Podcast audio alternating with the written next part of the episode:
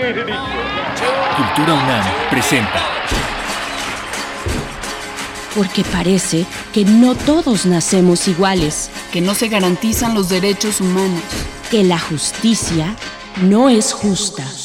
Por eso debemos hablar. Por lo que fue y por lo Por la dignidad humana.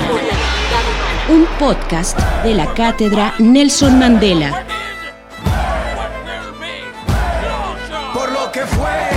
Y por lo que ser, por lo que hay. ¿Qué tal? Soy Jacobo Dayan, coordinador de la Cátedra Nelson Mandela de Derechos Humanos en las Artes. En esta ocasión hablaremos sobre la violencia en México. Si esta violencia que hemos vivido, seguimos viviendo por ya por más de 10 años, alcanza umbrales de crímenes internacionales y si sí, ¿qué implica esto?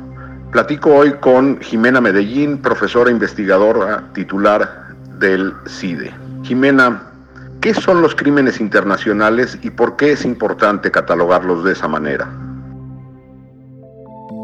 Los crímenes internacionales son conductas que están definidas como ilícitas por tratados internacionales, por ejemplo, el Estatuto de Roma de la Corte Penal Internacional. Eso sería, digamos, una definición legal o jurídica muy pura de qué es un crimen internacional. Es decir, se diferencian de otros tipos o conductas penales porque no solamente están reconocidas a nivel nacional, sino también por instrumentos internacionales.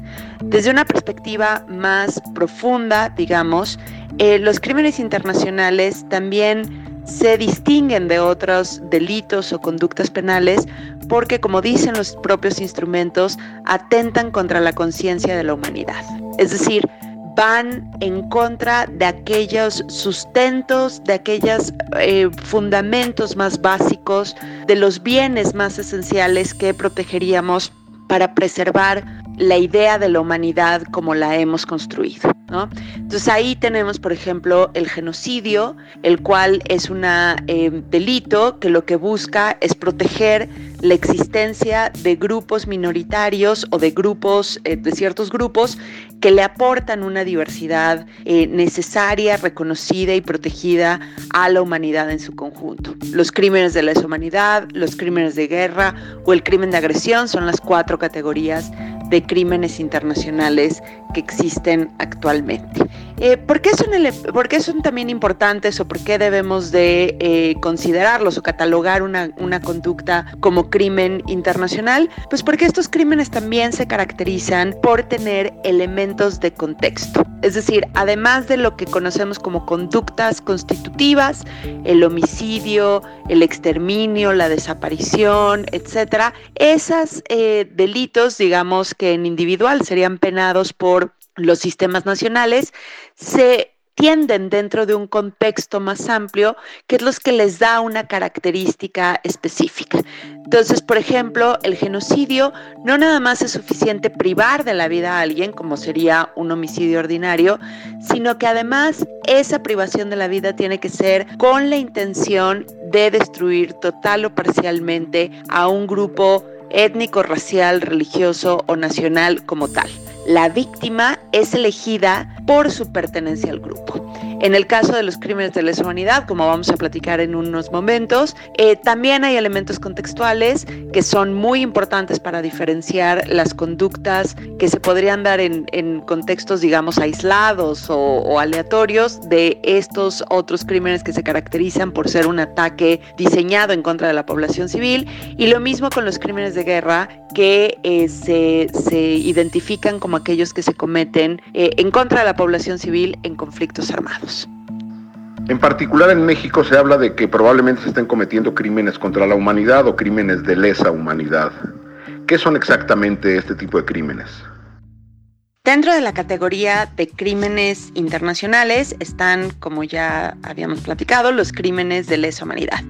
Los crímenes de lesa humanidad pues han tenido un poco de cambio o transformación en su definición, pero hoy por hoy se entiende como ciertas conductas, conductas que específicamente están reconocidas otra vez en tratados internacionales. Em, esas conductas son, por ejemplo, el homicidio, el exterminio, la tortura, la desaparición forzada, eh, violación sexual u otras formas de agresión sexual o ataques sexuales como em, embarazo forzado, prostitución forzada, apartheid, persecución. Hay muchos tipos de conductas, pero la idea o lo principal de los crímenes de lesa humanidad es que cada una de estas conductas se da no solamente en su individualidad, sino como parte de un ataque sistemático o generalizado en contra de la población civil. Es decir, quienes cometen o perpetran estas conductas no solamente lo están haciendo por privar de la vida a alguien, sino como parte de una estrategia más amplia de eh, un ataque que no siempre tiene que ser militarizado, eso es importante, es un ataque que puede tener características sociales, políticas, Em, em, de violencia, sí, pero no siempre militar, pero es un ataque en contra de la población civil. Se dirige no en contra de combatientes, de personas con las que el Estado o otros grupos se estén enfrentando cotidianamente, sino de aquellas personas que están fuera, eh, que no participan en esos conflictos, que no son parte del ejército de manera regular, y así es como se define la población civil. También tiene que tener estos elementos de sistematicidad y o generalidad, perdón, o generalidad, que tienen que ver con por un lado, el número de personas em, que sean víctimas o de los ataques que se cometan, y por otro lado, de una lógica organizacional.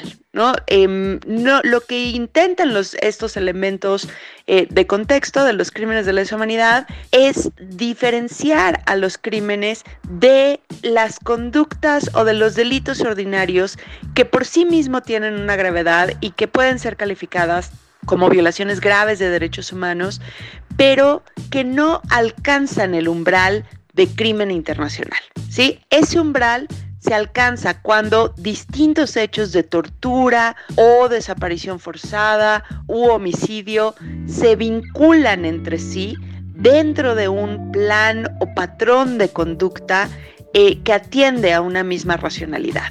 ¿No? que atiende a una política o a un plan que está tratando de impulsar, sea, sean actores estatales o sean actores no estatales. Ahí es cuando vamos a poder empezar a hablar de crímenes de lesa humanidad. Crímenes de lesa humanidad. Una vez que entendemos qué son estos crímenes contra la humanidad, la pregunta obligada es si en México la violencia alcanza el umbral a que hace referencia este tipo de crímenes. Desafortunadamente sí, existen bases razonables para creer que en México se han cometido y se siguen cometiendo crímenes de lesa humanidad. Em, ¿De qué hablamos cuando hablamos de bases razonables?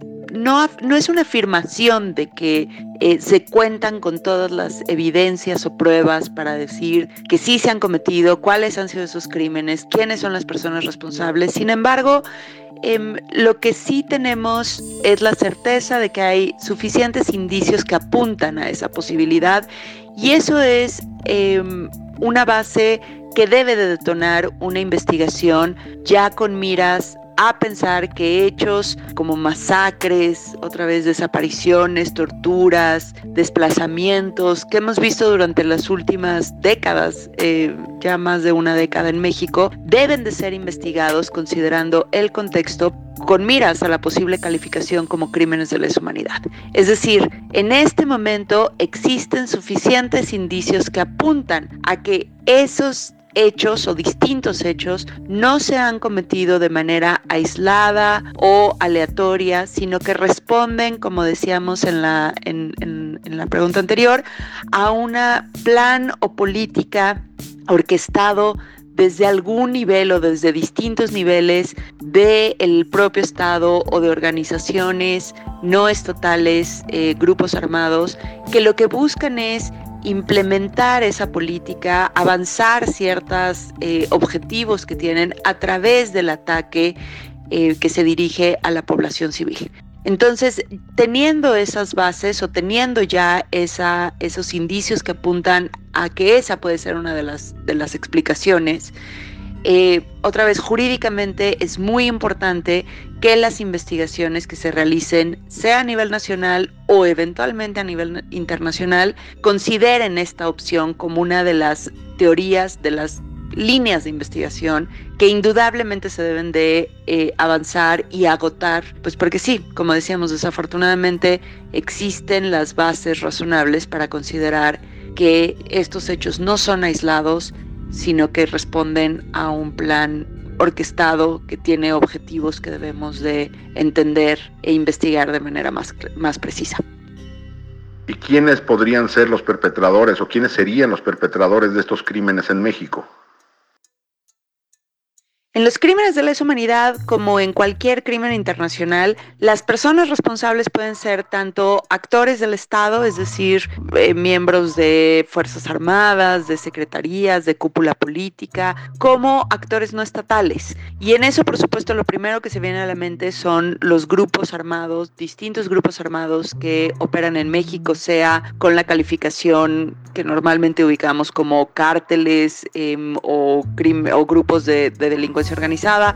También algunos de los grupos de autodefensa podrían ser em, importante entender cómo ha sido su conducta y cómo pueden estar vinculados con los crímenes, pero también existen otros sectores que muchas veces dejamos de pensar o pasamos de lado, como por ejemplo... Em, la cúpula económica o élite económica que pueden también estar detrás, eh, tal vez no en la perpetración directa o en la perpetración em, indirecta, como a veces se le conoce, ¿no? La autoría indirecta, pero sí eh, dando apoyo, distintas formas de apoyo o encubrimiento a la comisión de los crímenes. Entonces, cuando hablamos de quiénes podrían ser las personas responsables por crímenes de lesa humanidad en México, en realidad estamos viendo a un amplio abanico de los actores que han impulsado, promovido o perpetrado directamente la violencia en nuestro país y que lo hagan de manera otra vez atendiendo a este plan de ataque sistemático generalizado a la población civil, ¿no? Entonces, reitero, aquí los elementos contextuales son fundamentales para distinguir eh, un, un homicidio ordinario que con toda su gravedad debe de ser investigado, pero que no alcanzará el umbral de crimen de lesa humanidad. Ese umbral se alcanza únicamente cuando la conducta individual se vincula con los elementos contextuales y desde ahí lo que habría que pensar es quiénes son las personas que llevan la responsabilidad.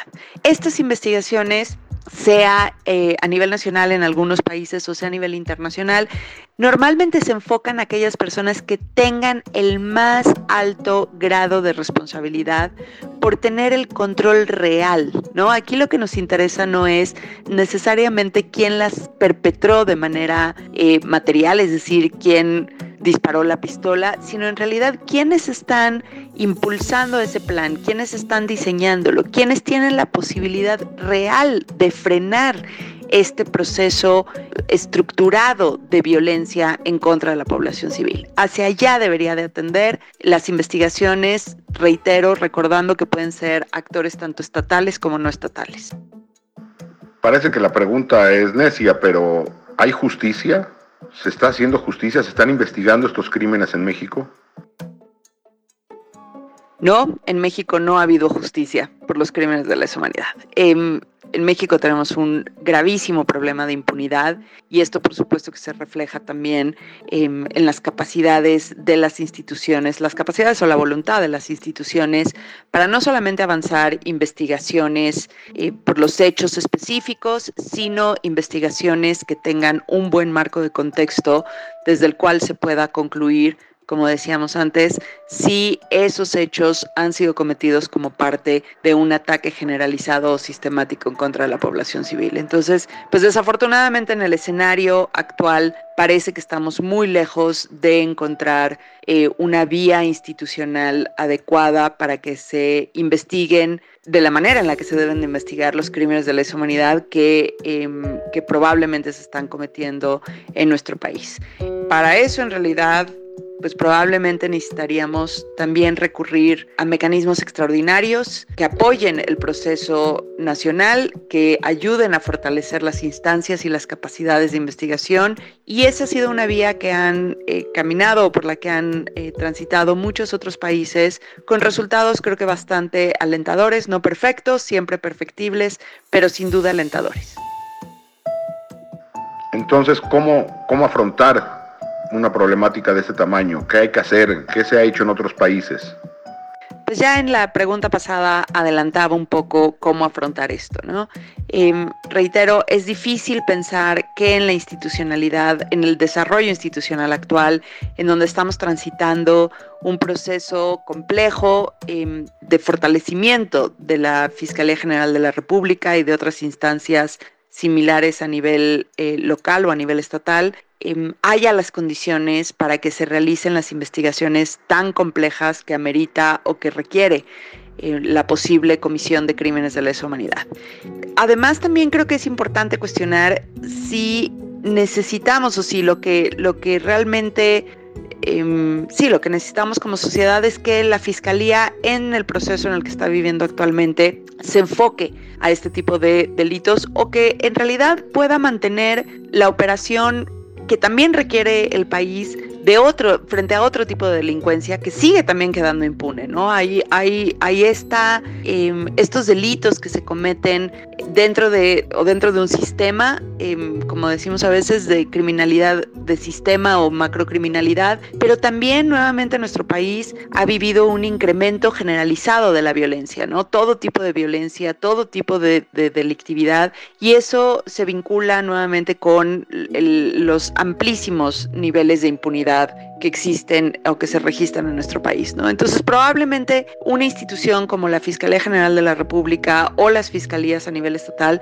deben de poder concentrar su esfuerzo de, eh, de consolidación y de fortalecimiento a esa criminalidad, déjenme ponerlo de ese tipo, ordinaria, entre comillas, aunque la criminalidad nunca debería de ser algo que consideremos ordinario dentro de una sociedad, y al mismo tiempo tener o contar con mecanismos extraordinarios que se enfoquen a esta otro tipo de eh, criminalidad, ya decía criminalidad de sistema, que requieren capacidades especializadas, que requieren mecanismos o herramientas muy particulares para hacer frente y que ahí la experiencia internacional indudablemente podría aportar muchísimo a México, ¿no? Son instituciones que normalmente se desarrollan durante un tiempo limitado, limitado entre comillas, algunos años, incluso 10 años, pero que eventualmente van a cerrar sus operaciones cuando haya ya un proceso más general de estabilización de la situación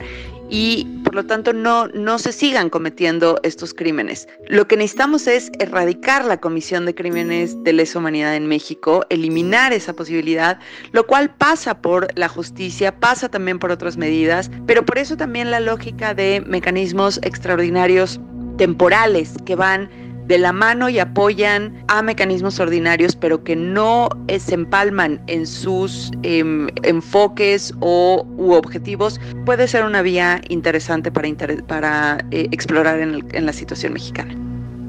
Muchas gracias, Jimena. El reto es inmenso, pero evidentemente es mayor si no empezamos a hacer algo. Y ahí eh, dibujas tú una serie de líneas por las cuales deberíamos o el país debería avanzar. Muchas gracias.